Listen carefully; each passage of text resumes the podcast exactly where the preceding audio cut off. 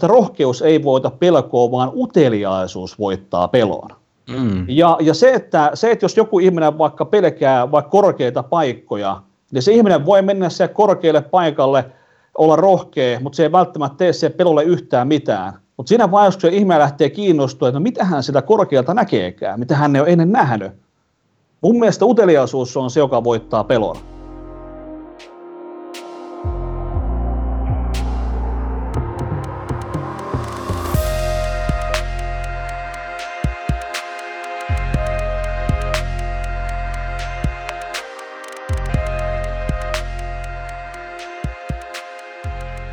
Tervehdys arvon kuulijat ja tervetuloa Flow Academia podcastiin, joka keskittyy työn, urheilun ja taiteen huipputekijöiden flow-kokemuksiin. Minä olen Jussi Venäläinen ja seurassani on Lauri Hegman. Ja tällä kertaa maailmantilasta johtuen ollaan etämoodissa, mutta silti on Foodinin Flow-kahvit ja kaakaat löytäneet väen eteen tuonne tietokoneidenkin ääreen. Ja tänään olisi teemana totta kai flow, mutta myös sitten vähän pelkoja, tunteet ja ehkä tuo kognitiivinen puoli ja mielen, mielen maisemat ja katsotaan, mitä teemaa sieltä löytyy. Ja vieraana olisi henkinen valmentaja Ilkka Rajala. Terve Ilkka. Terve, terve. Tervehdys kaikille. Ilo olla taas mukana. Joo, olit joskus Jussi Venäläinen podcastissa vieraana ja oli niin hyvät jutut, että piti pyytää mies uusiksi vieraaksi mukaan, niin jatketaan siitä. Hei, kysytään alkuun, että milloin olit viimeksi Flows? No, tällä hetkellä. Bueno.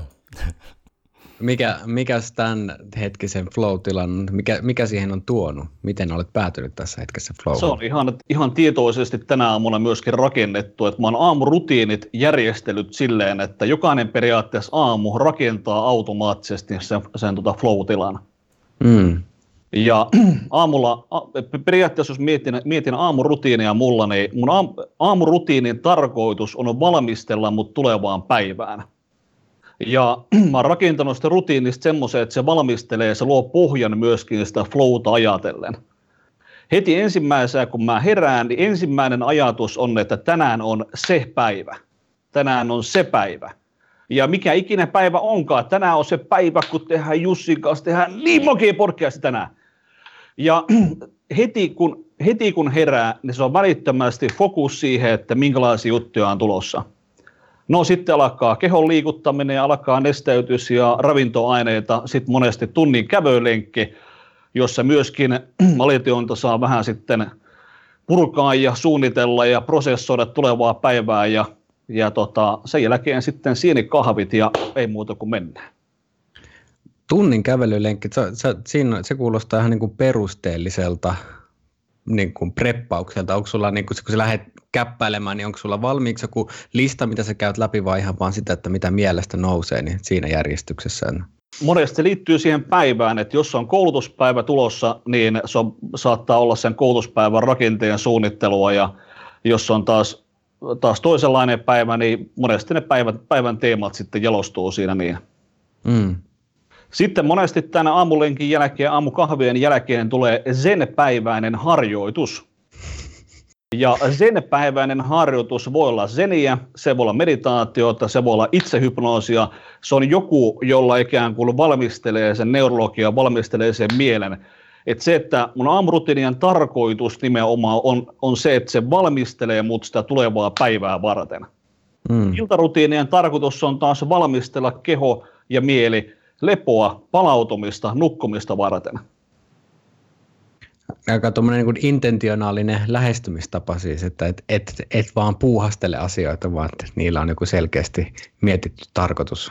Joo, ja tota, mä oon tämän amrutinin myöskin luonut silleen, että oli tilanne mikä tahansa, pystyn pitämään sitä kiinni. Ja se, että vaikka mä olisin sairaalassa, mä pystyn toteuttamaan se aamurutiinin, että se, se, ottaa, se on tarpeeksi joustoa, että sen päiväinen harjoitus, no mikä sitten, mikä onkaan hyvä sen päiväinen harjoitus. Jos on aikaa vähemmän, niin se on vaikka viiden minuutin meditaatio, jos on aikaa enemmän, niin se on tunnin verran lukea jotakin inspiroivaa kirjaa. Mm. Mutta joku, joku henkinen, henkinen harjoite jokaisen aamun. Eli onko sulla, sulla on niinku sellaiset suuntaviivat, että mitä tehdään, mutta sitten kontekstin mukaan niitä muutat sitten, että olisi sitten sairaalassa tai sitten kotona, että sitten että siellä on se prinsiippi taustalla, mutta sitten täytyy aina vähän tilanteen mukaan katsoa, että miten se Kyllä, suuntaviivat on kutakuinkin se, että ensimmäisenä kun herää, niin tänään on se päivä. Ja se on mm. periaatteessa, että lähtee visioimaan, että minkä, minkä tyyppinen päivä on tulossa, saa sen fokuksen siihen, että, että kaikki se energia, kaikki se valmistautuminen, mihin se suunnataan, mihin se suunnataan, että miten tänään pystyy palvella, miten tänään pystyy hyödyttää ihmisiä. Ja ensimmäisen se fokuksen suuntaaminen, sitten on kehon, kehon ravitseminen, nesteytys, aamupalat YMS, liikuntaa, että pitää huolta siitä fyysisestä kehosta, ja sen jälkeen vielä sitten tämä sen päiväinen harjoitus oli sitten meditaatiosta, mistä ikinä kysymys. Mm. Tuo intention asettaminen heti, se, että tänään on se päivä, niin se varmasti niin kuin mietin flown kannalta helpottaa justiin kanavoimaan niitä sekä fyysisiä että henkisiä resursseja sitten siihen, mikä on oikeasti olennaista, kun sitten jos taas sen, sen, tyyppistä ei tee, niin sitten voi helposti mennä paljon aikaa hukkaan semmoiseen epämääräiseen haahuiluun ja yrittää vähän niin kuin rääpiä itseään kasaan, että mitä tässä nyt oikein tehdäänkään, sen sijaan, että sä kyllä, kyllä. Kri- kristallikirkkaasti lähdet, että tähän, tähän me mennään, tähän suuntaan. Kyllä, ja myöskin tuohon, että tänään on se päivä, siihen liittyy myöskin ajatus, että tänään voi olla se päivä, kun kuolen. Mm. Ja se, että joku aamu on se viimeinen. Ja tänäkin aamuna, kun heräsin, niin arvostin sitä, että tänään voi olla viimeinen päivä, kun mä oon elossa. Ja miksi helkatissa mä en olisi missään muussa tilassa kuin flow-tilassa? Sanokaa joku helvetin hyvä syy, minkä takia sitä ei olisi täysin liekeissä nytten ja niin kun tehdään semmoisia asioita, mitä rakastaa. Tuossa on kyllä kuotemateriaali. kyllä. Ja, se, ja silleen, että monesti mietit, että miksi, miksi flow tai miksi mennä flowhun, niin ehkä parempi kääntää se kysymys niin päin, että miksi ei. Kyllä, just näin.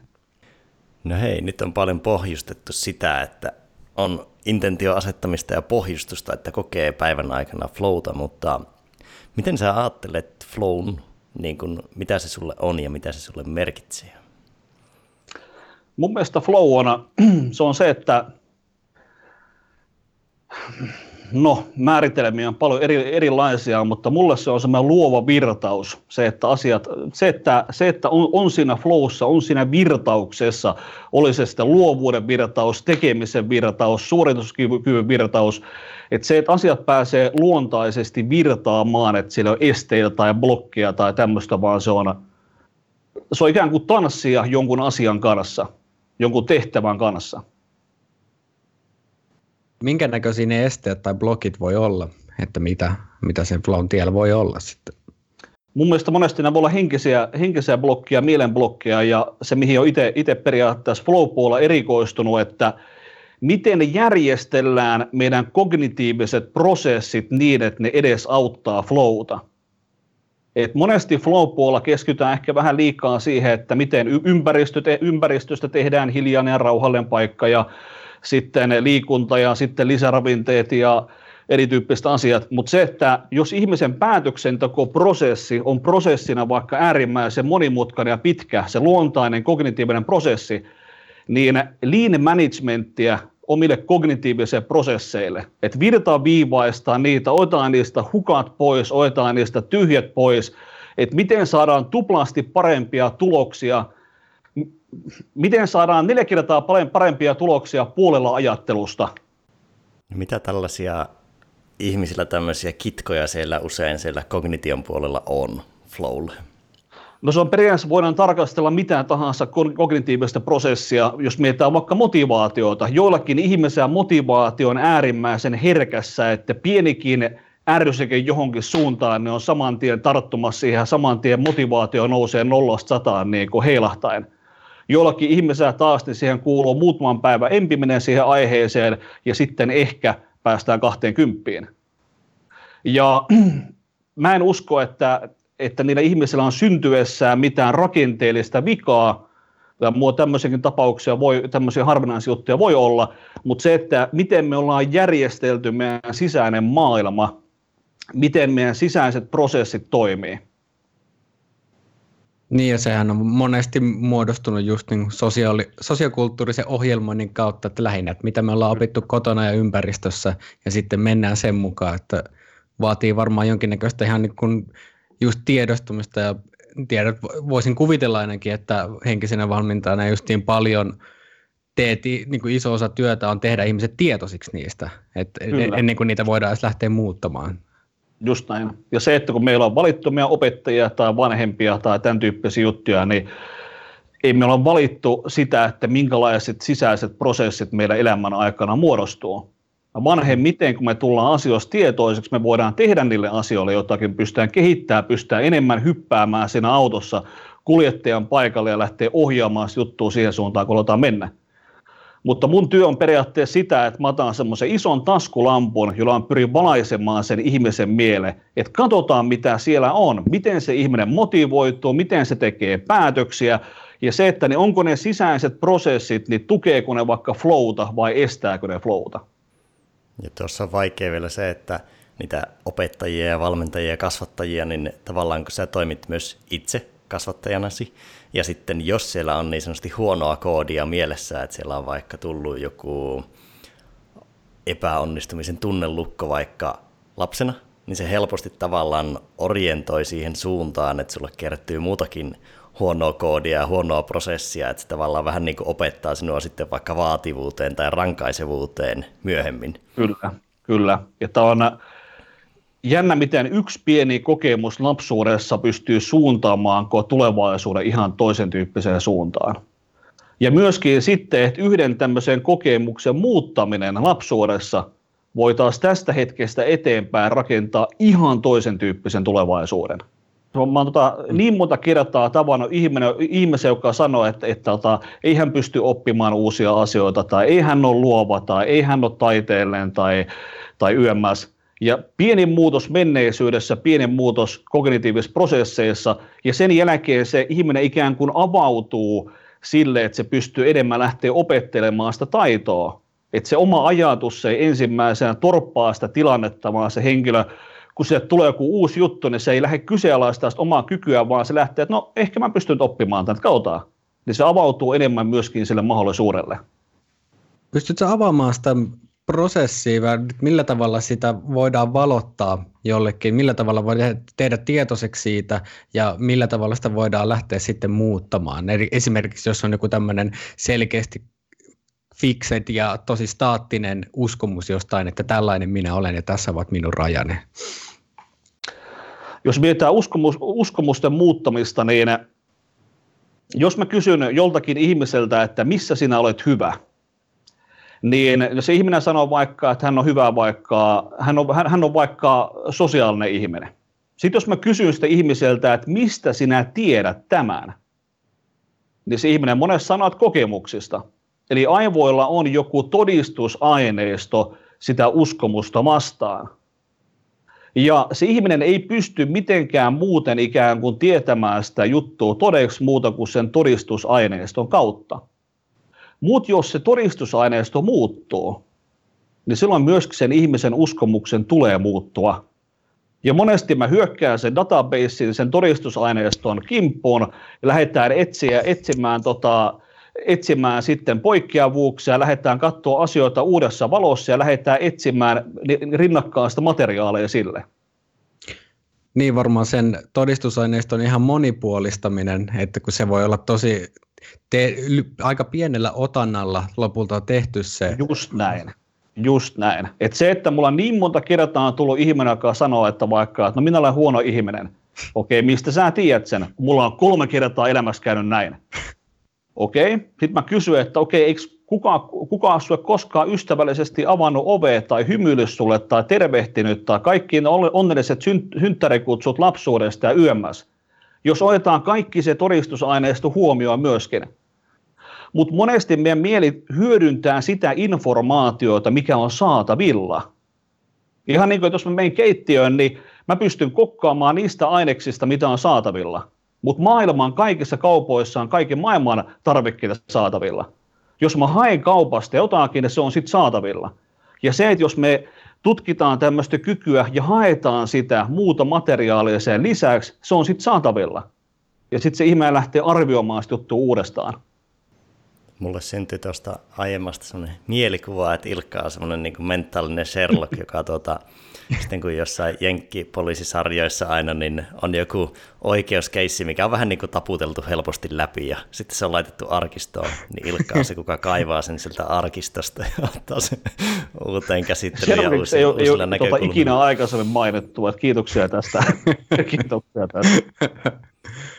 No jos vielä ollaan tota, niin kuin flown ja sen kokemusten parissa, niin tuota, minkälaisia tuntemuksia tai havaintoja sulla on juuri ennen kuin pääset flow-tilaan?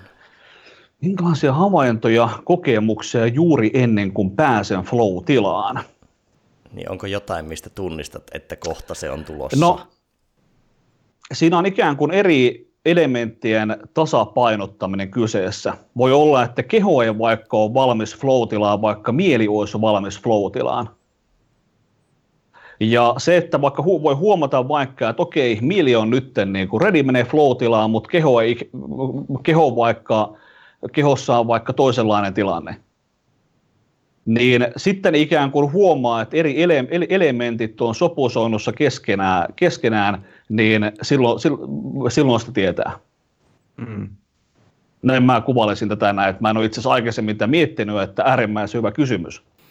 No miten sitten itse flowssa, miltä silloin tuntuu? No kyllähän flow, niin kyllähän se on semmoinen elämään suola, että, että siis kyllähän se tuntuu ihan peevelin hyvältä olla elossa ja se, että se mitä ikinä tekeekään, niin se pääsee virtaamaan. Ja toivoisin, että ihmiset olisi enemmän enemmän flowssa. Mm. Ja ymmärrän myöskin, että se flow se, että se, että minkälaiset vaatimukset ikään kuin flowlle voi olla, niin jos mietitään vaikka nykypäivän, nykypäivän tilannetta, tilannetta, mikä tilanne on maailmalla, niin, niin mä oon huomannut, että ihmisten on hankalampi ollut mennä siihen flow-tilaan. Ja se voi liittyä ehkä siihen, että on niin paljon uutta, että ei ole välttämättä, että niin kuin aivot, ei, aivot ei pysty menemään sinne tavallaan automaatille. Että sitä kompetenssia, osaamista ei löydy tiettyihin juttuihin. Mutta nyt tässä, tässä vaiheessa rakennetaan tiettyjä uusia rutiineja, varaudutaan tietynlaisiin juttuihin, että se flow on hetken kuluttua mahdollista. Se on mentaalinen maaperä on tässä maailman nykytilanteessa vähän haastavaa, että tavallaan jos sä pyörit negatiivisten tunteiden puolella ja koko ajan on pientä huolta, niin kyllä se estää aika monilla sitä flow että aika moni on kokenut niin kuin yllättävän vaikeaksi huoli, niin kuin ottamatta edes käsittelyä lapsia kotona, vaan ylipäätänsä etätöiden tekemisen, että ollaan aika paljon uutisten ja somen äärellä, mutta myös vaikka ei oltaisi, niin silti on ne negatiiviset tunteet siellä taustalla. Niin kyllä, ne... kyllä, että jos ihminen huolehtii murehtii, niin ilman muuta se vaikuttaa flowhun. Ja myöskin se, että tämän tyyppisessä tilanteessa ihmisellä ei välttämättä ole semmoisia toimintamalleja, mihin se pystyisi ikään kuin luontevasti siirtymään. Et se, että ainakin omalla kohdalla, niin niin floatilla par- parhaiten syntyy semmoisissa jutuissa, mitä on aikaisemmin tehnyt. Että se, että on kompetenssia siihen juttuun, että voi antaa sen asian tapahtua, on joku malli, malli tota, hoitaa se juttu. Että on tietyt mallit luovuuteen tai motivaatioon tai se, että oli sitten valmennusta kysymys tai oli sitten jonkun musiikki-instrumentin soittamista kysymys. Niin se, että jos, jos ei joku ole koskaan soittanut kitaraa, niin se, että olisi täysin flowssa sen kitaran kanssa, niin, niin no, voi olla flowssa sen kauniin muodon kanssa tai yömmäs, mutta se, että soittaminen ei välttämättä. Ja monessa tämän tyyppisessä tilanteessa niin ihmisellä ei välttämättä ostaa mallia, minkä mukaan ne toimisi. Joo, ja toi, toi ehkä justiin mentaalimallin hakeminen sille on sellainen, että mitä, minkä arvoa ei ehkä ymmärretä. Just, se, on, se on helppo ymmärtää, että vaikka auton ajaminen on semmoinen, että siinä pikkuhiljaa erilaiset toiminnot ne automatisoitu, jolloin sun on helpompi toimia virtaavasti ja sä pystyt keskittämään huomioon eri asioihin, mutta se, että nimenomaan hankittaisiin niitä samoja automatisointeja tuonne mielen puolelle, että sitten sulla olisi, sulla olisi irtipäästämiseen ja vaikka just luovuuteen vastaavia, että sinne rakennettaisiin niitä automatisointeja, niin se on ehkä semmoinen, että siinä vielä tässä ollaan vasta heräilemässä, että minkä näköinen vaikutus ja hyöty voitaisiin siitä saada, että jos se sille sektorille oikeasti keskityttäisiin. Kyllä, Ja suosittelen kaikkia tässä tilanteessa varautumaan, varautu, varautumaan erityyppisiin tilanteisiin. Vaikka yksi yksinkertainen juttu, niin se mistä mä paljon puhun, niin muutetaan murehtiminen suunnitteluksi. Monesti murehtiminen toimii silleen, että se henkinen katastrofi, se, se, se mentaalinen katastrofi elokuva, niin se monesti ihmisiä pysähtyy siihen pahimpaan kliimaksi kohtaan. Et, ja se monesti pysähtyy siihen kysymykseen, että mitä jos minulle tapahtuu näin. Hmm. Ja monesti se, se ei ikään kuin se ei mene siitä eteenpäin tilanne. Niin katsoo, että okei, mikäli minulle käy näin, miten minä toimin sitten? Ja miten mä voin nyt varautua semmoisen tilanteen varalle? Ja esimerkiksi vaikka niin tänä päivänä vaikka, että jos vaikka huolestuttaa se, että mitä jos minä joudun sairaalaan, niin nyt kannattaa jo valmiiksi mun mielestä joku laukku pakata valmiiksi, jossa on kännykään, kännykän laturi, siellä on vaikka pari proteiinipatukkaa, siellä on vaikka kelakortti yömmäs, että mikäli joutuu sairaalaan, niin nappaa vaan sen laukun mukaan, niin se on helpompi olla flowssa sitten matkalla, matkalla vaikka sairaala. Ei tarvitse siinä vaiheessa lähteä miettimään, että, että mitä ottaa mukaan. Ja mä väitän, että ihminen pystyy haastavissa tilanteissa, kriisitilanteessakin olemaan flowssa, kun pystyy tiettyjä toimintamalleja hyödyntämään. Ja mun mielestä on hyvä varautua siihen, että jos joutuu lähteä sairaalaan, niin nyt jo katsoo sen skenaario lävite. Ei tarvi elää siinä uhkakuvassa tai ei tarvi elää siinä, kerran katsoo siihen suuntaan, rakentaa suunnitelman ja sitten keskeytää uuden tulevaisuuden rakentamiseen. Niin tuossa on aika paljon, tuon, niin kuin ainakin stoalaisessa filosofiassa tuttua niin kuin ne, negatiivisen, negatiivisen simulointia mielessä, että mikä meillä on tavallisesti se, että me halutaan miettiä niitä positiivisia mahdollisuuksia, että ai vitsi, että kun mä pääsen sinne rantalomalle tai työ, saan palkankorotuksia ja näin, ja sehän on paljon niin kuin emotionaalisesti ikävämpää mennä sinne ajatella, että mitä jos kaikki meneekin päin helvettiä. Mutta sitten taas sen myötä, että jos uskaltaa käydä se ja simuloida sitä tilannetta ja myös miettiä, että no mitä sitten, mitä tapahtuu sen jälkeen, niin se voi lopulta olla paljon huomattavasti voimaannuttavampaa ja ennen kaikkea, että jos tämmöinen tilanne tapahtuu, niin myös hyödyllisempää sitten siinä. Kyllä. Ketään en suosittele siihen, että eläisi tämmöisten negatiivisten simulaatioiden maailmassa, vaan se, että kerran katsoo siihen suuntaan, rakentaa suunnitelman ja sen jälkeen keskitytään sen positiiviseen. Mm. Se on mm. vähän niin kuin ottaisi vakuutuksen, ottaisi henkivakuutuksen, ottaisi kotivakuutuksen, kerran katsoo siihen suuntaan, ottaa sen vakuutuksen, ja ei ihmiset mieti sitä kotivakuutusta jokainen päivä. Mm kerran varaudutaan siihen, että mulla esimerkiksi eteisessä, niin mulla on tommonen, tommonen mun tota vaellusrinkka, se on valmiiksi pakattuna, se on lääkkeitä, se on ensiaputarpeita, se on majoitusvälineet, ruokaa, lämmintä vaatetta, yömmäs. Ja jos mun tarvitsee nopeasti poistua asunnolta, että tulee vaikka tulipalo tai muu, mä tiedän, että kun mä otan tuon rinkan mukaan, mulla ei mitään hätää. Mm. Ja se, että jos vaikka nopeasti pitäisi poistua asunnolta, jos mun siinä vaiheessa lähtee miettimään, että mitä mä otan mukaan, ja tuo rinkka on tuossa monta, mo, monta tota vuotta ollut. Se, että mä oon kerran katsonut siihen suuntaan, rakentanut sijoitun valmiiksi. En mä elä tämmöisessä maailmassa, että kaikki aikaa mitsin sitä. Kerran katsoo siihen suuntaan, rakentaa suunnitelman.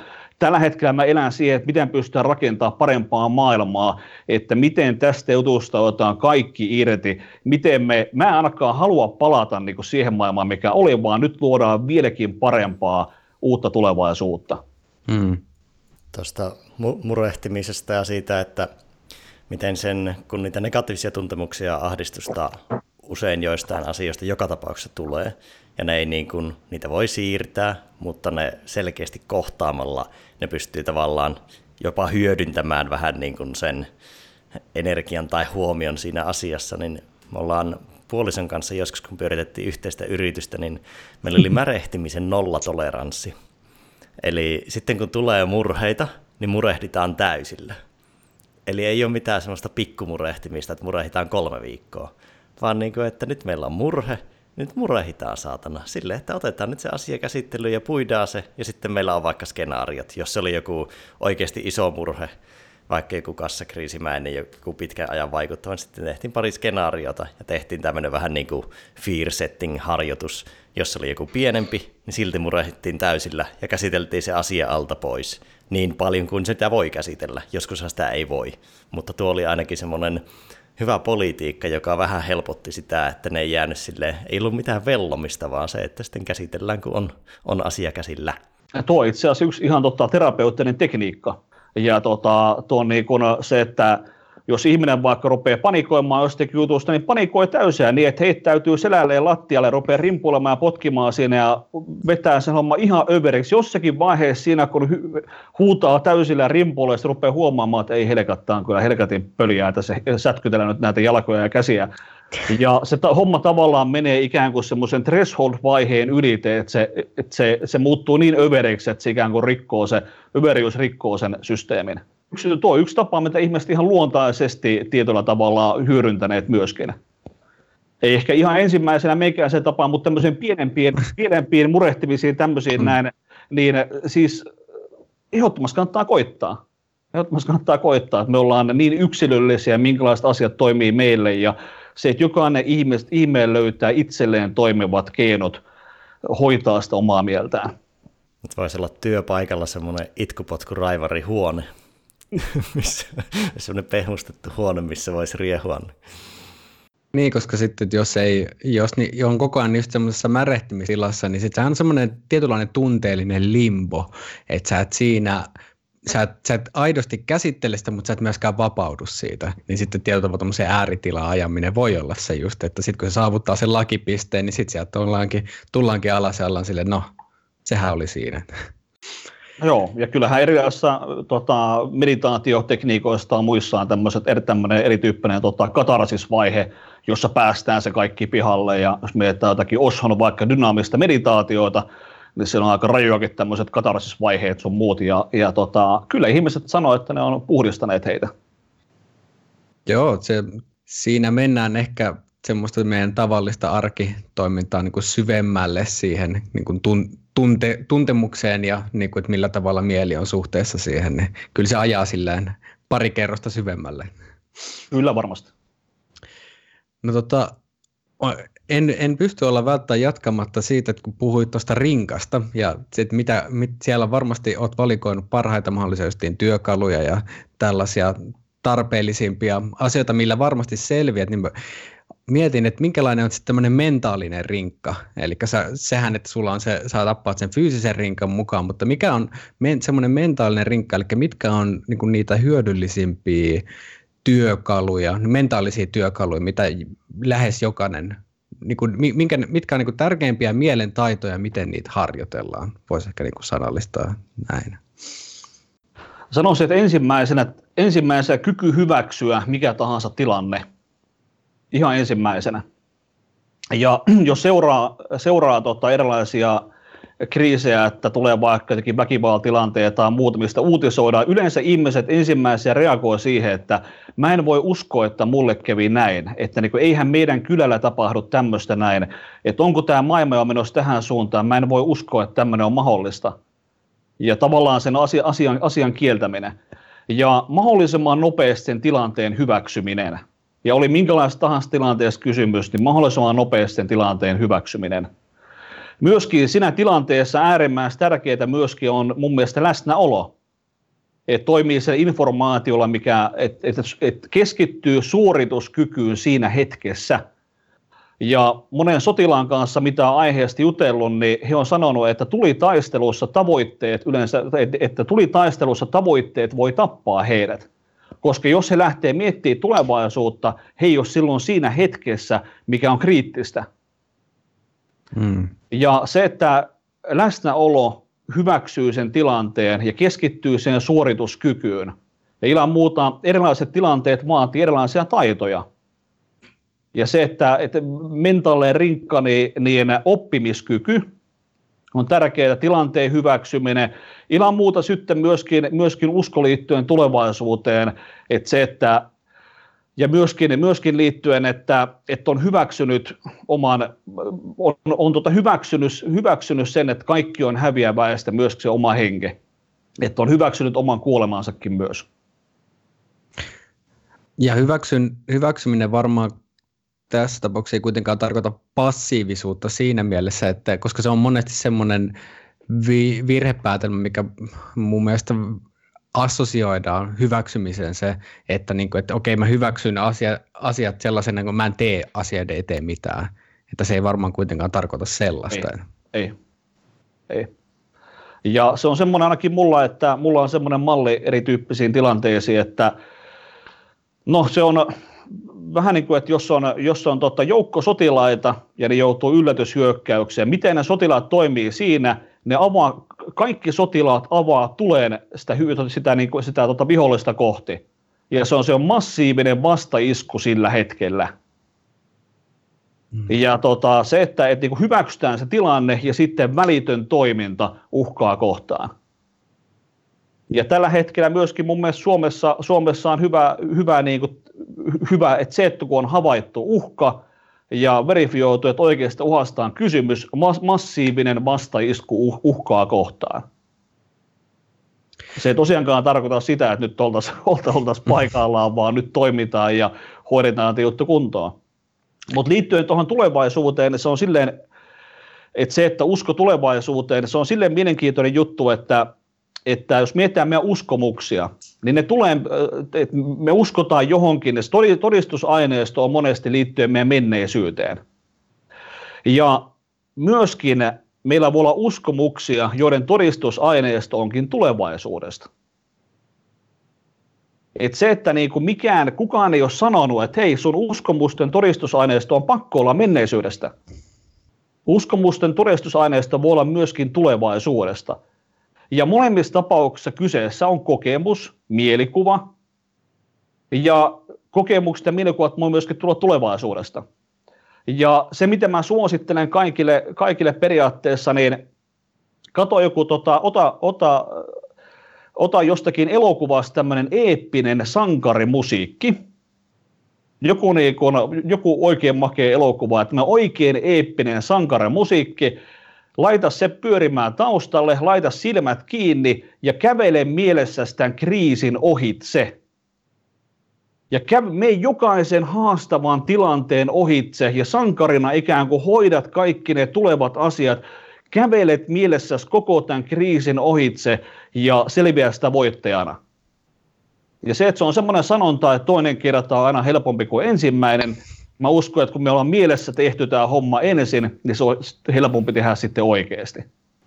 Tuosta oli mielenkiintoinen tuo, että kun otettu vahvat toimet jotain uhkaa kohtaan, niin nyt Naija Daija on semmoinen tunteita analysoiva firma, joka on tehnyt nyt esimerkiksi lehtien sivulla alhaalla semmoinen palkki, missä voit poimia yhden tunteen, mitä se tuotti. Niin neljästä tuhannesta eri korona-uutisesta on poimittu se tunnedata.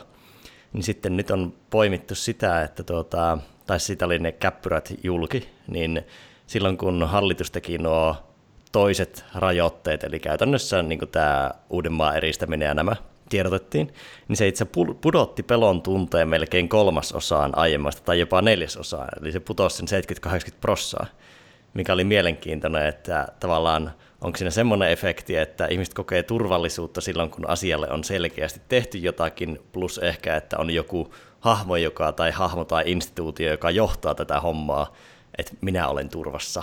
Mutta se oli mielenkiintoista dataa, kun se on nyt julkisen Joo, pitää tutustua tuohon tarkemmin, että en osaa tällä hetkellä ottaa enempää, enempää siihen kantaa, mutta näin varmasti näin, näin, näin tota voi, voi kyllä olla.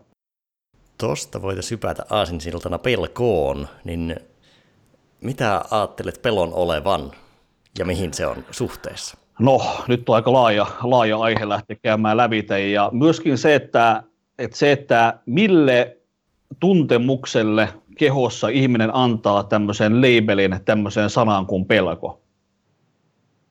Ja se, että jotakin ihmistä joku asia vähän harmittaa, niin se saattaa laittaa sille sanan pelko. Ja se, että kaikki pelot ei todennäköisesti ole ikään kuin samanlaisia juttuja ihmiskehossa tai samalla tavalla rakentuneita tai syntyneitä. Ja myöskin mä uskon, että pelko voi olla, voi olla ikään kuin tai tämmöisiä tuntemuksia voi olla vähän niin kuin eri tasolla, että voi olla fysiologisia juttuja ja tai semmoisia, jotka on enemmän liittyen, liittyen kehoon, jotkut taas liittyen enemmän mieleen, jotka on tämän murehtimisen tämmöisen jutun kautta synnytettyjä. Mikä ihmisillä yleensä herättää sen pelon ja miten, miten sen kanssa voi toimia? No se, että ihminen havaitsee jotakin uhkaavaa. Ja se, että ihminen havaitsee ympäristössä jotakin uhkaavaa tai ihminen havaitsee mielessään jotakin uhkaavaa. Ja meidän hermojärjestelmä reagoi näihin moniin, tota, molempiin juttuihin, että, että kuviteltiin me uhkaava juttu, et, et, et, tai, tai se, että me oikeasti nähdään uhkaava juttu, niin meidän keho reagoi näihin moniin tapauksiin samalla tavalla. Ja jos mietitään tätä tilannetta, niin monilla ihmisillä ne ei oikeasti ympäristössä näe yhtään mitään uhkaavaa. He on kotona ja ruoka on kaapissa ja vessapaperi on ihan riittäviä yömmäs. Ja se, että mutta he mielessään he näkee eräänässä uhkaavia juttuja, joilla he synnyttää itselleen pelon. Niin, ja ne mielessä olevat tuhkakuvat, niin nehän voi tuntua ihan yhtä realistisilta kuin ne, mitkä tässä reaalitodellisuudessa oikeasti on, mutta kun on ää, jos on äärimmäisen vahvia uhkakuvia, niin niihin reagoidaan samalla tavalla taistelemalla tai pakenemalla niin kuin, kuin siihen, että tuolta tulisi tiikeri, mutta Joo. se tiikeri on vaan pääkopassa. Ja tietysti tässä näet, että minkälaista informaatiota myöskin siihen mielelle tarjoaa. Että niin moni ihminen on sanonut, että 12 tuntia päivässä seuraa erilaista, tota, erilaista viestintää, viestintää tuolta somesta ja muuta, ja on vähän stressiä. No ei mikään ihmekään. Et voi olla ensimmäisessä vaiheessa vaikka, että rajoittaa, että kerran päivässä varmistaa, kaksi kertaa päivässä varmistaa, mitä tapahtuu Suomessa, mitä tapahtuu maailmalla. Mm. Et, et se, että minkälaista informaatiota siihen mieleen siirretään. Ja mä itse niin mieleen suhtaudun vähän niin kuin, se mieli olisi, vähän niin kuin se olisi mun henkivartija. Ja se henkivartio ei näe, näe ikään kuin siltä mielestä ulos, vaan se näkee ainoastaan sen materiaalin, mikä on siellä sisällä. Mm. Jos mä oon katsonut vaikka televisiota erilaisista, er, erilaisista kriisijutuista ja muista, ja se informaatio on siirtynyt mieleen, jos mä ajattelen sitä siellä, niin sen henkivartijan tehtävä on varoittaa mua, varoittaa mua erilaisista asioista. Ja se, että jos mä vaikka oikeasti liikun henkivartijan kanssa kaupungilla ja se henkivartija havaitsee, että jossakin on vaikka joku jengi tulossa meitä kohti, se sanoo mulle, että hei Ilkka, nyt kannattaa siirtyä tästä muualle, että ei ole järkevää mennä tonne. Ja samalla tavalla mielessä, että jos mielessä lähtee tulemaan erilaisia juttuja, se henkivartija sen tehtävä varoittaa, että hei, tämmöisiä juttuja voi tapahtua. Niin se henkivartija mun mielestä kaksi tärkeää sanaa, kiitos tiedosta. Kiitos tiedosta. Ja se, jos mä huomaan, että mun mie rupeaa pyörittelemään erilaisia uhkakuvia tai muuta, niin kiitos tiedosta, mä otan tämän asian huomioon. Mm. Että se on jotenkin, että mun miele, että siis se, että ihmisen mielessä aina, aina yrittää kaikin mahdollisin tavoin vaan auttaa. Se pyrkii aina kaikin mahdollisin tavoin suojelemaan sitä ihmistä. Niin kiitos tiedosta mikä siihen vaikuttaa, kun jo, joillakin ihmisillä se henkivartija niin on semmoinen yliaktiivinen, että suojaa jokaisen kulman ja tarkastaa jokaisen vastaan tulia ja hirveästi käyttää resursseja myös siihen, mutta sitten toisilla taas se henkivartija on vähän semmoinen laiska perä, perässä laahusta ja ei huomaa niitä potentiaalisesti oikeita uhkia. Niin minkä näköiset tekijät vaikuttaa siihen henkivartija-aktiivisuuteen? kyllähän siellä niin kuin erilaiset tota, fysiologiset asiat, että miten vaikka mantelitumake toimii yömmässä, niin ne, ne vaikuttaa, vaikuttaa reippaasti meidän mieleen. Ihan siis välittäjäaineiden taso vaikuttaa, vaikuttaa reippaasti, reippaasti. Että ihminen, meidän mielessä on niin monimutkainen kokonaisuus, jos kaikki asiat vaikuttaa. Että se, miten me nukutaan, miten me syödään, miten me liikutaan, ka- kaikki nämä asiat vaikuttaa siellä – ja jo, jo, joku tota meditaatio, sen on, niin kun, sen on todettu niin kun rakentavaa semmoista resistenssiä mielelle erityyppi, erityyppisiä juttuja vastaan. Ja tota, sitten taas, jos ihminen on ollut pitkän aikaa stressaantuneena, niin se henkivaratija on enemmän muuttunut semmoiseksi tota, ylihuolehtineeksi tota, tota, äidiksi sitten, joka napisee ihan kaikista asioista. Mm. Ja tässä näin, niin näitä asioita pitää mun mielestä aina hoitaa hyvin kokonaisvaltaisesti, että ihan, ihan ensimmäisenä lähtee niistä perusjutuista, ennen kuin mä alkaa mun asiakkaiden kanssa, ennen kuin mä menen mihinkään ihmeellisempiin mielenkikkailuihin, ihan ensimmäisenä mä kysyn, että miten sä syöt, miten sä nukut, liikutko sä, miten sosiaaliset suhteet, mikä on tilanne kotona. Ihan lähdetään monesti tämmöistä hommista ensin liikkeelle. Ja sitten jos se henkilö sanoo, sanoo vaikka, että hän ei nukkunut ollenkaan neljää yöhön, niin okei, että niinku ensimmäisenä laitetaan isoimmat elementit kuntoon. Mm. Joo, perusta. sille se koko muu rakentuu, että se on loppua ehkä semmoista turhaa pimplausta sitten, että jos ei, kun siellä kuitenkin peruspilarit ei ole kondiksessa. Niin. Joo. Vielä tuosta pelon määrittelystä niin vähän palaan, niin mä oon itse mieltänyt niin kuin flown näkökulmasta sitä niin, että se on pelko tapahtuisi joko suhteessa itseen tai aikaan tai paikkaan. Niin mitä mieltä tästä? Mitä se tarkoitat tuolla? Sitä, että tavallaan pelkohan täytyy niin kuin olla suhteessa johonkin, että se ei tavallaan ole niin kuin tyhjiössä vain pelko, vaan se on niin kuin sidottu joko esimerkiksi ajallisesti menneisyyteen, tulevaisuuteen, nykyisyyteen, ja sitten yleensä se on sidottu itseen. Joo, kyllä. Kyllä. kyllä. Et se, että jos ihminen vaikka siirtyy täysin semmoiseen tietoisuuden kokemukseen, mikä, mikä, mikä on aineeton, niin, ihme, niin sillä maailmassa ei ole taas pelkoa ollenkaan, koska ei ole aikaa, ei ole paikkaa, ei ole, niin kuin, ei ole muotoja. Ja niin, kyllä. Tota, mä just mieltänyt niin, että kun flow-tilassa kokemuksena niin kuitenkin jossain määrin vähentyy itsen ajan ja paikan kokemus, niin se tavallaan tarjoaa vähemmän elementtejä myöskin pelolle. Ja flow on tietyllä tapaa niin kuin uhkan puutetta, koska silloin tavallaan se koko idea-avaruus on avoin, eikä niin, että on se pakene- ja taisteletilan rajattu näkökanta. Tuo on mielenkiintoinen näkökulma kyllä. En ole tota, tota ajatellut tuolla tavalla aikaisemmin ja siis oikein mielenkiintoinen ja siis kuulostaa ihan näin loogiselle kyllä. Ja tuossa voidaan miettiä silleen, että mitä meditaatio, meditaatio myöskin muokkaa sitten ajan, paikan ja itsen kokemusta ja myös sitten niin pidemmällä harjoittelulla niin himmentää niitä aivojen osa-alueita, että missä, missä näitä koetaan, niin sitten miten se rinnastuu myöskin sitten flowhun, että luo ehkä niitä edellytyksiä sitten sille, että on helpompi myös päästä siihen tilaan, että se itse ei rääy siellä, että hei, mua, mulle käy jotain ja aika ja paikka ei niin paljon häiritse, niin, tai on ehkä niin kuin yllätyksellisesti virtaavampia. Kyllä. No heitetäänpäs välikyssäri nopeaa, että miten vahvan suosituksen Ilkka annat kaikille meditoida jollain muotoa? Hyvin, hyvin vahvan. Et jokaisen ihmisen tulisi jollain tavalla meditoida jokainen päivä. Ja se, että ensimmäisenä ehkä lähtisin avaamaan sitä, kun meditaatio käsitettä on niin paljon erilaisia tapoja ja, ja tota, lähtisin laajentaa sitä vähän enemmän, että, että, tota, että se, että istuu rauhassa sohvalla ja tota, silmät on auki ja ihan vaan, ihan vaan on, niin se voi olla, niin kun, se, voi olla se meditaatio. Niin jo, se, se monesti mieleyhtymät voi olla että täytyy olla lootusasennossa ja kädet tietyssä mudrassa ja suitsukkeen pitää palata ja näin, että siinä on se hyvin tiukka formaali muoto, mutta nyt kun todellisuudessa se meditatiivisuus on ehkä se, että mikä voi, minkä pystyy viemään sohvalle tai Kyllä. Mihin tahansa kontekstiin oikeastaan. Ja niin kuin nyt on niin täydellinen aika lähteä harjoittelemaan meditaatioita. Ja joskus aikoinaan niin Itämaissa niin munkit meditoi jonkun vesiputouksen, niin kuin vesiputouksen äärellä, että se valtava tota, pauhanta ja mikä ääni tuli sieltä, niin sen tehtävä oli ikään kuin horjuttaa sitä keskittymistä.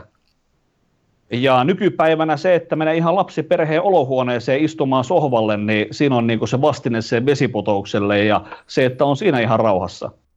Ja tuo, että on täydellinen ajankohta alkaa harjoittamaan ja todella hyödyllinen ajankohta harjoittaa niin kuin lopputulosten kannalta, että saa vähennettyä tuota maailman kohinaa ja sitä epämääräistä pelkoa ja pystyy olemaan tietoisempi. Kyllä.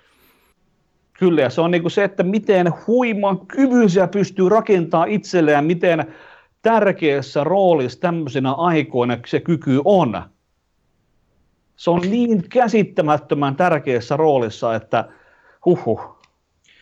Joo, kyllä mä ihan pelkästään sen irtaantumisen reakti, semmoista välittömästä rea, ehdollistuneesta reaktiivisuudesta, niin mä koen ihan uskomattoman hyödyllisenä siihen, että just kun se sen sijaan, että kun se henkivartija sanoo jotain, niin sitten saman tien menee sen henkivartijan ohjeisto tai niin kuin sanoman mukaan, että pystyy ottaa sen pienen välimatkan siihen ja kysyä, että hei, okei, okay, kiitos, kiitos tiedosta, pureskellaan tätä, että on, että on, on tilaa siihen. Et sen sijaan, että välittömästi, että kun henkivartija sanoo, että tuolta tulee tällainen uhka, no niin, no mä oon jo juoksemassa kadun toisella puolella, mikä todennäköisesti voi olla, että on uhka, mutta ainakin, että miten meidän uutis, uutisilla, uutisilla ja mulla negatiivisella inputilla kyllästetyt mielet, niin aika va- paljon reagoidaan niin sanottiin tyhjiin uhkiin, jotka ei todellisuudessa ole niin negatiivisia kuin miltä se vaikuttaa. Niin, Kyllä. Tuosta voisi vielä vetää jatkoanalogiaa, että se henkivartija on vähän niin kuin portsari, että se sitten katsoo, että se virtaus, se ulkopuolinen virtaus sinne sisään, että se olisi semmoinen sopiva säännöstelty, että sillä narikassa ei ole helvetillinen kaos. kyllä, kyllä. No mitä, mitäs tota, uh, jos mietitään vaikka tämmöistä sotilasta tai ketä tahansa, joka joutuu hyvinkin haastavaan ja pelottaviin tilanteisiin, niin minkä näköisiä käytännön vinkkejä tai ohjesääntöjä pystyy omaksumaan sitten, että pystyisi pärjäämään paremmin tilanteessa, että missä joutuu, missä, missä se pelko tulee joka tapauksessa, niin millä tavalla sen pelon kanssa voisi toimia? No, jos mietitään monia sotilaita, ne on harjoitelleet niin reippaasti näiden tilanteiden varalle. Ja ne on mm. myöskin altistuneet erityyppisille tilanteille. Muista itse yhdessä, yhdessä harjoituksessa taistelustressiä simuloitiin. Ja semmoinen harjoitus, että otetaan kaveri, otetaan kuristusote siitä, estää verenpääsyneen aivoihin, kaverilta lähtee taju, sitten se läpsitään hereille, sitten sille annetaan rynnäkkivääri käteen ja sitten se lähtee suorittamaan tehtävää. Ja moni ihminen, kun herää steuttomainen tilassa, se olotila ei ole ollenkaan kiva. Joku saattoi oksentaa ja, ja tota, no, ei mikään turvallinen harjoitus ja se, että lääkintähenkilökunta on muu pitää olla paikalla tuommoissa noin ja, ja tota, tuommoista, että et, et se on niin kuin, mutta se, että jos katsotaan kovimpia tyyppejä, mitä maailmasta löytyy, jotka kriisitilanteessa toimii, niin se, että se miten he harjoittelee tiettyjä juttuja varten, niin ne harjoittelumenetelmät on sitten vähän erilaisia kuin mitä normaali kansalaiset sitten tekee. Mm. Mutta se, että he, he harjoittelee ihan uskomattoman paljon noita juttuja varten. Niin, eli ihan altistamalla tai pelon kanssa oppii toimimaan altistamalla itseään. Niin kuin. Ja tota, monesti se heidän niin kun reagoiminen erityyppisiin juttuihin, niin tietynlaiset asiat ei niin hetkä ota niitä kavereita juurikaan. Että yksi yksi tota rikosjoukkojen kouluttaja sanoi mulle, että Ilkka, että kun sä menet kotia, jos terroristit on kaapannut sun perheen ja pitää niitä pankkivankina siellä, niin sä menet sinne kotiin ja sä hoidat sen tomman. Että ei siellä sen kummosempaa, että se on normaali työpäivä. Niin, niin, tota, se oli, se oli niin hänen, hänen asenne, että se on, ton, ton tyyppiset asiat on tuttua puuhaa niille tyypeille. Mm-hmm. Et tota, et se, että minkälaisia ikinä, minkälaista osaamista me harjoitellaankaan. No entäs sitten ne, keillä ei ole sitä harjoittelua takana, että otetaan vaikka tuolta Ritva ja Pekka perustoimisto-organisaatiossa ja sitten ne ei vaikka uskalla esittää omia ideoitaan tai käydä konfliktitilanteisiin, niin miten sä ajattelisit heille tuota? Mielikuvan harjoittelun kautta vaikka. Et ensin vaikka mielikuvan harjoittelulla, että he, se, että he näkee vaikka itsensä – ilmaisemassa enemmän omia ajatuksiaan. Ja se, että ensin mentaalisesti harjoittelee sen mallin, että moni, moni ihminen ei pysty tekemään jotakin, koska he eivät edes pysty kuvittelemaan sitä. Niin ensimmäinen juttu mun mielestä aina on se, että avataan se mieli edes sille, että se ihminen edes pystyy kuvittelemaan, että hän tekee sen. Et se, että jos Ritvan Pekka, niin he kokee mielessään, että he vaikka sanoo, tota, sanoo sen oman mielipiteensä, että he mielessään päästää itsensä pidemmälle kuin mihin ne normaalisti menisi. Mm. Niin siitä se monesti jo alkaa, että, että, tota, että, että se, että voidaan katsoa että mielikuvan harjoittelu tulevaisuuden tilanteisiin. Niin, toi on kyllä tosi olennainen, että koska sitten jos se mieli on ikään kuin vielä siinä kapeassa tilassa, missä ajattelee ja määrittelee itseään ja omia rajojaan vielä tosi selkeästi, että vaikka minä en, mä en vaan uskalla, mä oon tämmöinen henkilö, kuka ei uskalla esittää näitä omia ideoita, niin silloin se, että se pystyy sitten siirtymään siihen toimintaan, niin on lähes mahdotonta, koska siellä ei ole sitä polkua, sitä ei mm. olisi olemassa. Ja nimenomaan semmoinen intentionaalinen mielikuvaharjoittelu, koska joka tapauksessa me mielikuvaa harjoitellaan, mutta jos se on vaikka se monen viikon märehtiminen, niin se on semmoista aika huonoa mielikuvaharjoittelua, joka luo aika huonon pohjan sille sen jutun tai kivun käsittelylle, jos se on koko ajan vähän niin kuin semmoinen väistelykulma tai pelkkä uhkakuvanäkökulma. Joo. Ja se, että, se, että, minkäla- siis se, että jokainen ajatus meillä periaatteessa tulevaisuudesta, niin se on mielikuvan harjoittelua. Ja mitä urheilijoiden kanssa käyn monesti läviten, niin, niin se, että minkälaisia elokuvia, minkälaisia elokuvia he katsoo tulevaisuudestaan 70 prosenttia päivästä. Että millaista on heidän arkiajattelunsa liittyen vaikka tuleviin kisoihin tai heidän menestykseensä, menestykseensä tai muuta. Et, et, tukeeko se arkiajattelu heidän tavoitteitaan. Ja se, että jos ei se arkiajattelu tuota, tue niitä tavoitteita, niin se, että jos ne tekee kerran viikossa yhden ohjatun mielikuvaharjoittelun, niin sillä ei välttämättä ole niin iso vaikutus. Se on vähän sama kuin he tota, eläisi viikon roskaruualla ja vetää yhden viherpiritelön sitten ennen kisoja. Niin se, että saa, saa se pohja, saadaan sitä kuntoon ja saadaan se arkiajattelu, saadaan saadaan mieli automaattisesti näkemään tulevaisuus parempana, vaikka 10 prosenttia parempana, niin se lähtee sieltä jo mielenkiintoisella tavalla varmasti vaikuttaa. No näetkö, että nyt kun otit nuo urheilijat esille, niin mä joskus miettinyt, en tiedä onko tuttu UFCn vapaattelun puolelta semmoinen hahmo kuin Conor McGregor. On jossakin uutisissa nähnyt, mutta ei ole silleen tuttu. No, ei tarvitse tietää keissiä, että pystyy tämän kysymyksen hahmottaa, niin tuota, on miettinyt sitä, että onko joskus hyvä, että ihminen saattaa olla niin kuin tosi syvällä semmoisessa omassa egoistisessa kuplassaan, että on ehdottomasti maailman paras, jos se tukee siinä lajissa. Vaikka se ei välttämättä elämän kannalta ole hyvää välttämättä pitkällä aikavälillä, niin jos sä ajattelet olevas vähän niin kuin, et välttämättä voittamaton, mutta paras, niin voiko se olla hyväkin asia tolleen vaikka urheilun kontekstissa? Mä uskon, että kaikki asiat voi olla, että kaikista asioista löytyy nämä kaikki näkökulmat. Ja tota, no huippuurheilussa, huippuurheilussa varmasti tuo tuloksia. Et sillä varmasti voi olla myös se, se kolikolla se käänteinen, käänteinen puoli sitten. Joo, to, täytyy nyt kun vapaattelusta pitää tuoda toinen esimerkki, kuin tämmöinen kuin John Jones, joka sitten kysyttiin, että minkä takia hän on niin rauhallinen, kun hän astuu sinne kehään, niin sanoi, että hän on, hän on käynyt sen matsin jo läpi. Hän on käynyt kaikki mahdolliset variaatiot, mitä siinä matsissa voi käydä. Hän on käynyt sen läpi, että okei, hän on paras ja hän voittaa, mutta hän on käynyt myös ne vaihtoehdot läpi, että hän häviää kauhealla, nöyryyttävällä tavalla. Hän on käynyt yksitellen kaikki mahdolliset variaatiot läpi ja hyväksynyt ne, jolloin se on ikään kuin kaikki, kaikki, se kaikki mahdollisuudet on jo tarkastettu, jolloin hänelle ei ole enää mitään, mistä pitää kiinni siinä vaiheessa, kun astuu sinne kehään, vaan pystyy keskittyä täysin läsnä olevasti siihen, että ei tarvitse enää simuloida, asiat on jo simuloitu. Niin se on myös yksi, niin kuin, itse jotenkin fiilistelin tota lähestymistapaa, koska siinä oli aika paljon sitä samaa, että miten, mitä aikaisemmin puhuttiin. Joo.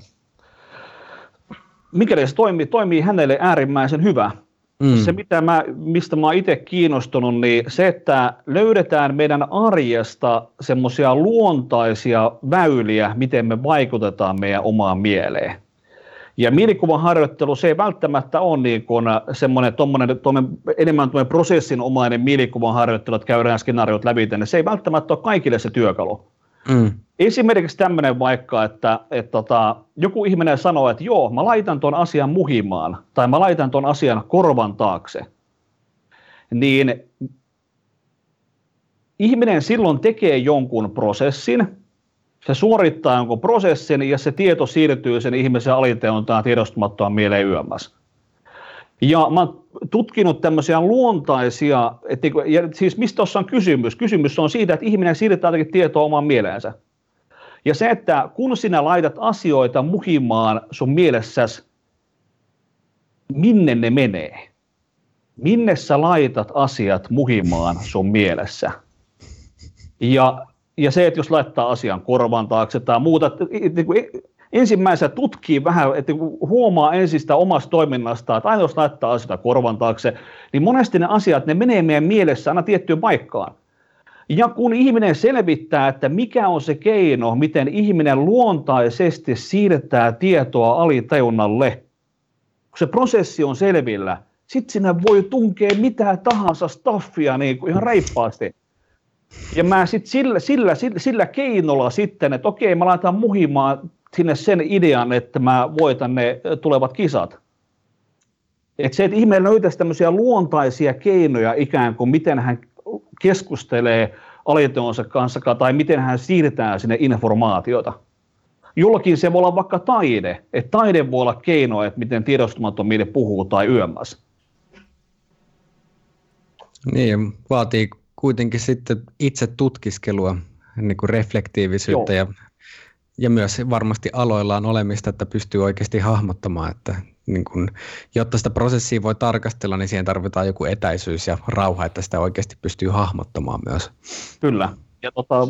ja myös, myös rehellisyyttä siinä, että se muhi, muhiminen ei tarkoita vain, että en halua käsitellä asiaa kyllä, nyt. Kyllä. kyllä niin tämmöisiäkin on, ja myöskin se, että tietää milloin ihminen ikään kuin, että niin kuin, millä tavalla siirrät jonkun asian sun mielessä mappiööhön.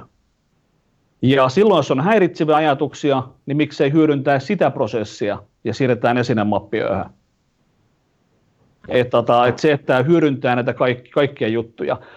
Ja mun kokemuksen kautta se, mikä on ainakin mulle ollut hyödyllistä, tuota hyödy, hyödyllisintä ja monille mun asiakkaista myöskin, niin sen oman subjektiivisen kokemuksen hahmottaminen. Et se, että jos tutkitaan ihmisen aivoja ja tutkitaan välittäjäänetasoja ja mikä osa-alue prosessoi mitäkin tietoa, niin se, se hyvin harvoin tarjoaa työkaluja ihmiselle sen ihmisen omaan ihmiskokemukseen – mutta sen subjektiivisen kokemuksen hahmottaminen, että sen, se taskulampulla se oman mielen valaiseminen, miten minä opin, miten mä motivoidun, miten mä ratkaisen, miten mä oon luova, miten mä oon itsevarma, miten mä oon onnellinen. Ja tähän mä oon pyrkinyt keskittymään, että miten nimenomaan läpivalaistaan se mieli ja ymmärretään sitä omaa subjektiivista kokemusta tarkemmin.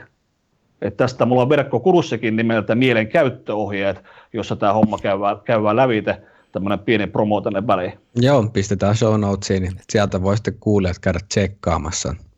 Tavallaan henkivartijan lisäksi mielen pitäisi olla myös hyvä kirjastonhoitaja, ettei vaan mene vaikka ö-mappeihin asiat silleen vähän niin kuin vahingossa tai lipsahtele sieltä läpi, vaan että siinä olisi vähän intentiota mukana plus semmoista tietoisuutta siitä, että mikä menee ja minne. Joo, voi olla, että se kirjastonhoitaja on hyvä, hyvä niin kuin ohjeistaa, että mitkä asiat on tärkeitä ja mitkä asiat ei ole niin. Niin, se on, kun ihmisillä on lähtökohtaisesti perehdyttämätön kirjastonhoitaja siellä, ja se on vastuussa Joo. sitä koko arkistosta. No vielä tuosta pelosta sen verran, että monesti, että kun me voidaan, me voidaan taistella, me voidaan paeta, mutta sitten me voidaan myös lamaantua. Ja se on semmoinen, että mikä esimerkiksi, nyt voin uutisista lukea nyky päivän tilanteet on herättänyt ihmisissä sellaista lamaantumisen tunnetta, että sitten tulee se vaan totaalinen jäätyminen. Mitä, mitä semmoiselle pystyy tekemään? Että jos huomaa, että ylempäänsä elämässä, niin kun, kun tulee haastavia, pelottavia asioita, niin sitten se oma reagointi on la, lamaantua. Niin miten siitä päästään irti? Vähän riippuen, riippuen, riippuen lamaantumisesta, riippuen ihmisen osaamisesta, mitä työkaluja on silloin käytössä. Ja varmaan jokaiselle ihmiselle elämänsä aikana jonkinlainen sen tyyppinen kokemus voi tulla. Ja että kysymys on vaan, että miten paljon stressaavia tekijöitä, stressaaville tekijöille se ihminen altistetaan. Että jokainen ihminen kyllä, kyllä, kyllä murtuu jossakin vaiheessa, kun tar- taakka tarpeeksi isoksi kasvaa. Ja tietysti se taso on ihmisellä eri tavalla. Ihan, mm. ihan, ihan ensimmäisenä käyttää hengitystä että rauhallinen hengitys keskittyen uloshengitykseen, rauhoittaa parasympaattista hermostoa, hengityksen ottaa sen ensimmäisenä, että silloin kun se, silloin kun se keho on siinä tilassa, niin rauhallinen hengitys ihan ensimmäisenä. Joo, kyllä se, sillä saadaan niin kuin perusrakenteet kuntoon.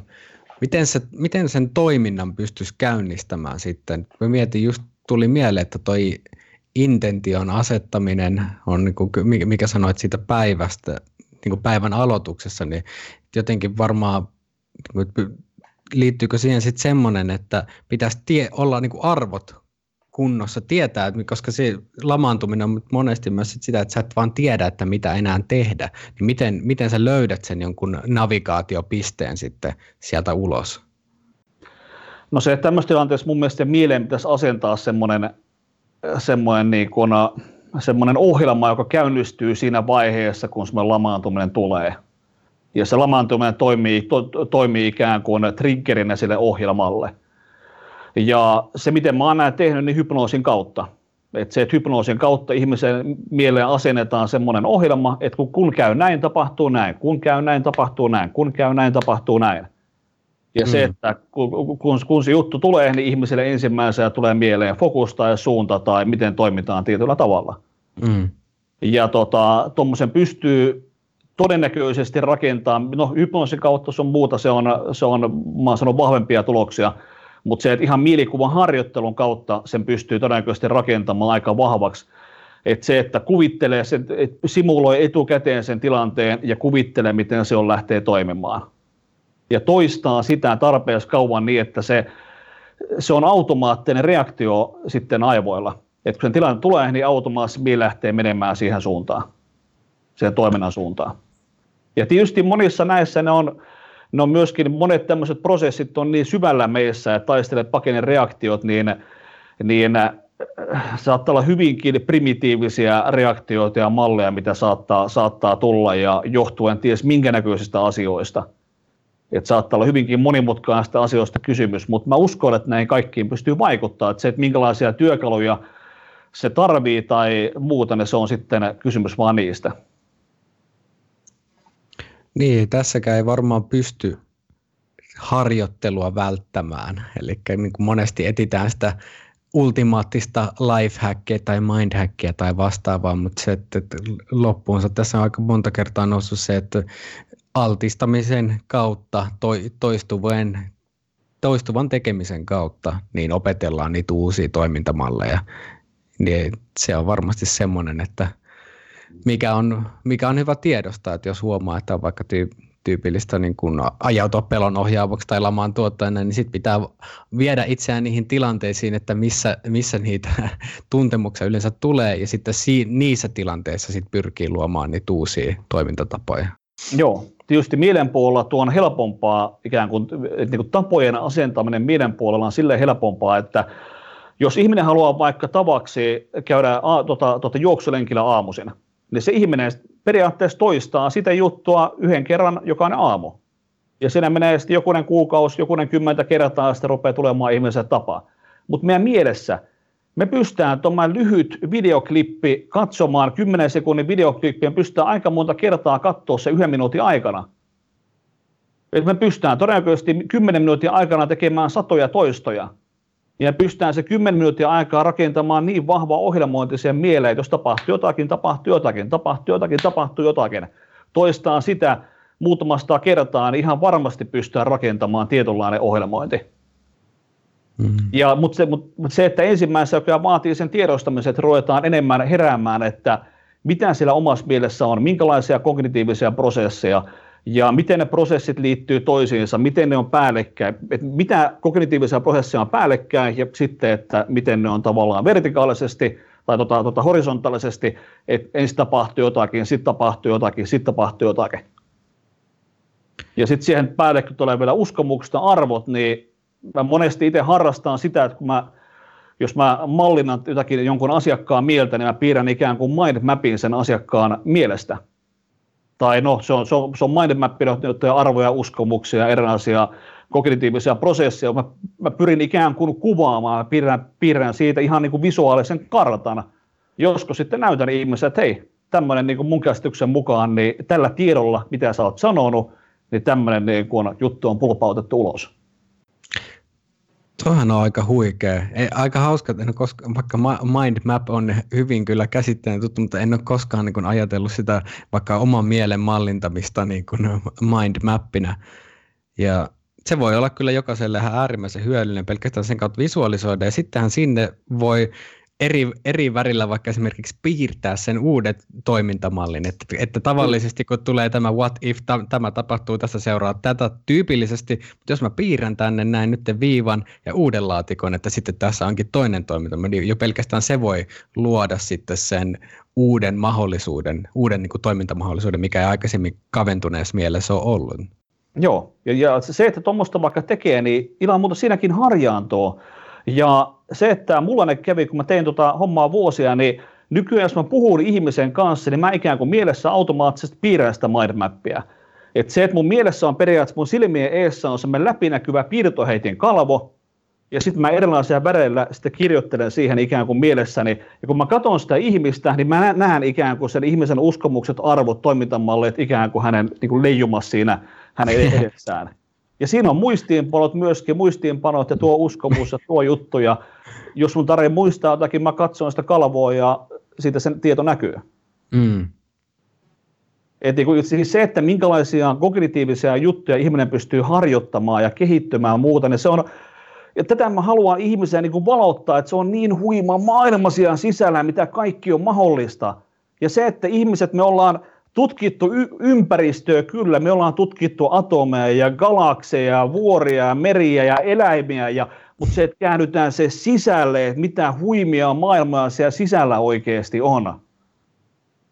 Niin se on monille semmoinen paikka, että ne, ne saattaa jopa pelätä sitä, että ne ei välttämättä, mä oon paljon ihmisiä, että ne ei välttämättä uskalla tehdä edes 20 minuutin meditaatio, että ne, ne ei uskalla päästä irti tai ne ei uskalla heittäytyä siihen maailmaan tai yömmässä.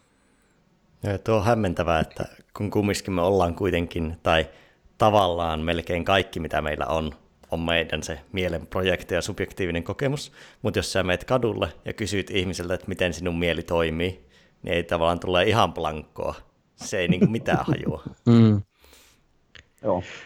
Niin ja monesti me käytetään tosi tosi iso määrä resursseja siihen, että me yritetään manipuloida ja optimoida meidän ulkoisia asetuksia ja meidän ympäristöä ja asioita, mitkä on meidän ulkopuolella, vaikka tode, jos me käytettäisiin edes puolet siitä samasta effortista muuttamaan sitä mieltä, mikä kuitenkin toimii niissä, niissä ra- rakenteissa, niin me voitaisiin saada niitä lopputuloksia, mitä me oikeasti haetaan, olisi sitten onnellisuutta, rauhallisuutta, mitä tahansa. Et kun se ongelma ei välttämättä ole siinä ulkoisessa ympäristössä. Et sitten monesti käy sille, että me saadaan ulkoinen ympäristö, me saadaan muuttumaan just semmoiseksi kuin miten me ollaan ajateltu, että tämän jälkeen olen vaikka onnellinen. No mutta sitten se ei olekaan, koska siellä on ne samat mieleprosessit, mm. jotka toteuttaa sitä epäonnea ja muuta vastaavaa, niin ne, ne vaan sitten löytää uuden näyttämön, missä toimii, mutta se sama juoni kuitenkin pyörii. Kyllä. Että kyllä se henkilökohtainen vapaus mun mukaan sen pystyy saavuttaa, kun se omaa mieleen tutkii se, se oma, oma, oma mieleen sukeltaa ja sieltä löytää juttuja. Niin. Hmm. No, mitkä on sinun mielestä niin tärkeimpiä metakognitiivisia taitoja tai niin sanotusti mielentaitoja? Ihan riippuen ihmisestä, mitä se ihminen tekee. Että minkälaista osaamista on, mitä, mikä sen ihmisen tehtävä on. Että on kyseessä matemaatikko, on kyseessä urheilija. Jos mietitään tälle ihan täysin yleisesti, ilman kontekstisidonnaisuutta? Ihan, ihan, ihan, ihan, ihan yleisesti mun mielestä tärkein taito, että se, että pystyy ottamaan etäisyyttä sitä mielestä, ja niin kuin Harvardin psykologian professori tota, Robert Keegan puhuu tästä subject-object shiftistä, että se, että subjektista tulee objekti, pystytään ottaa etäisyyttä omista kognitiivisista prosesseista, pystytään havaitsemaan omaa motivoitumistaan, oppimistaan yömmässä tämmöinen etäisyyden ottaminen niistä prosesseista, niin se on ehdottomasti niin kuin tärkein taito. Ja se, että jos mä olisin tiennyt tämän aikaisemmin, mä olisin niin kuin enemmän ja enemmän opiskelut, suunnannut mun opiskelussa niin kuin juttuja liittyen siihen niin. No mistä sitä kannattaa lähteä opiskelemaan meditaation ohessa? No, Mä voisin erään valmentajan verkkokurssiaan suositella tässä, mutta mä en siihen nytten. Mutta tota, se, että ihan ottaa aikaa itselleen ja ihan lähtee havaitsemaan, että se, että okei, kun mä laitan asioita hautumaan, niin mistä mä tiedän, että mä oon laittanut jonkun asian hautumaan, missä se asia on, minne se menee, lähtee havaitsemaan tämmöisiä vaikka yksinkertaisia asioita. mitä tapahtuu vähän ennen silloin, kun mä motivoidun. Sanonko mä vaikka jotakin itselleni semmoisella inspiroituneella, motivoituneella äänellä ja sieltä tulee semmoinen fiilis ja sitten lähtee menemään, se motivaatio lähtee kasvamaan. Et se, että lähtee havaitsemaan, että kun pääsee huipputuloksiin, mitä tapahtuu just ennen sitä. Ja se, että, asiat, että se, että silloin kun minä luon uusia ratkaisuja, niin, niin miten mä luon niitä? Että se, että yhdistettiin, kun yhdistänkö mä vanhaa uuteen tai YMS ja mä yhtä, yhtä, yhtä, yhtä luovaa henkilöä mallinsa ja yksi resepti hänellä luovuuteen oli se, että hän katsoo jotakin asiaa ympäristössä, sitten katsoo vaikka, no vaikka tuo tuoli. Sitten hän katsoo sitä tuolia, sitten hän lähtee lisäämään, sitten hän lähtee muuttamaan sitä asiaa, mitä hän näkee. Vaikka, että okei, jos tuo tuoli olisi tehty lasista, niin miten se toimisi, minkälainen se olisi. Tai jos tuolle tuolille kasvaisi siivet ja se lähtisi lentämään, ja se lentäisi tämmöiseen tuolien maailmaan, ja siitä, siitä hän kehitti nopeasti semmoisen tota, lasten sadun, että on tämä tuolien maailma, että aina öisin tuolit lentää se tuolien maailmaan, ja niillä on omat bileet siellä, ja aina sitten aamu lentää takaisin, ja kukaan ihminen ei tiedä täällä maapallolla, että tuolit on tämmöisiä näin. Ja niin kuin se, että, se, että hän katsoo vaan takia asiaa ympäristössä ja saman tien rakensi tämmöisen tarinan. Ja tota on yksinkertaista harjoitella silleen, no periaatteessa myöskin sanotaan hallusinaatiolla harjoitteluksi, että katsoo jotakin esidettä ja lähtee muokkaamaan johonkin suuntaan. Ja tietysti tärkeä juttu on se, että erotetaan hallusinaatiot todellisuudesta. Jos ei tiedä, niin ottaa sormen ja kokeilee, meneekö se sormisen mielikuva lävite. Jos se menee, niin se on hallusinaatioita. Jos murehtii, huolehtii jostakin asioista, niin voi kokeilla aina, että onko se onko se uhka miten todellinen tässä hetkessä. Mm. Mm. Haluaisin kysyä vielä niin kuin tämmöisen viime, että kun ollaan pelosta puhuttu, niin mitä on rohkeus? Mitä on rohkeus ja miten, miten siihen, koska se mietin, että flown kannalta monesti meillä tulee sellainen tilanne, että me voidaan justiin jää, jäätyä, taistella, paeta tai sitten virrata, mikä monesti vaatii rohkeutta. Niin onks, mitä sanottavaa sulla olisi rohkeudesta? Mun, mun mielestä rohkeus on kykyä ylittää niin kuin omia henkisiä rajoja. Ja se, että, että jollekin ihmiselle, että siis, mä, siis, siis jollekin ihmiselle saattaa olla rohkeutta se, että hän saa avattua kirjekuoren – jollekin ihmiselle, että kun hän pystyy tekemään sen, ja se voi olla rohkeuden osoitus. Että se, että muuten vaikka ajasta, niin postit makaa avaamattomina ja, ja puolen vuoteen tulee yhtään kirjettä avattua, ja, ja tota, niin se, että se saattaa, se, että pystyy ylittämään jonkun sisäisen esteen, löytää vain voimavaroja tehdäkseen sen. Ja se, että okei, okay, että taas, taas rohkeus, niin mun mielestä, mun, mun mielestä pelko ei voita, äh, tuota, mun, mun mielestä rohkeus ei voita pelkoa, vaan uteliaisuus voittaa pelon. Mm. Ja, ja se, että, se, että jos joku ihminen vaikka pelkää vaikka korkeita paikkoja, niin se ihminen voi mennä se korkealle paikalle, olla rohkea, mutta se ei välttämättä tee se pelolle yhtään mitään. Mutta siinä vaiheessa, kun se ihminen lähtee kiinnostumaan, että no mitä hän sitä korkealta näkeekään, mitä hän ei ole ennen nähnyt, Mun mielestä uteliaisuus on se, joka voittaa pelon. Ja myöskin tässä tilanteessa se, että kaikissa asioissa on niin paljon aina hyvää, ja niin on myöskin tässä tilanteessa.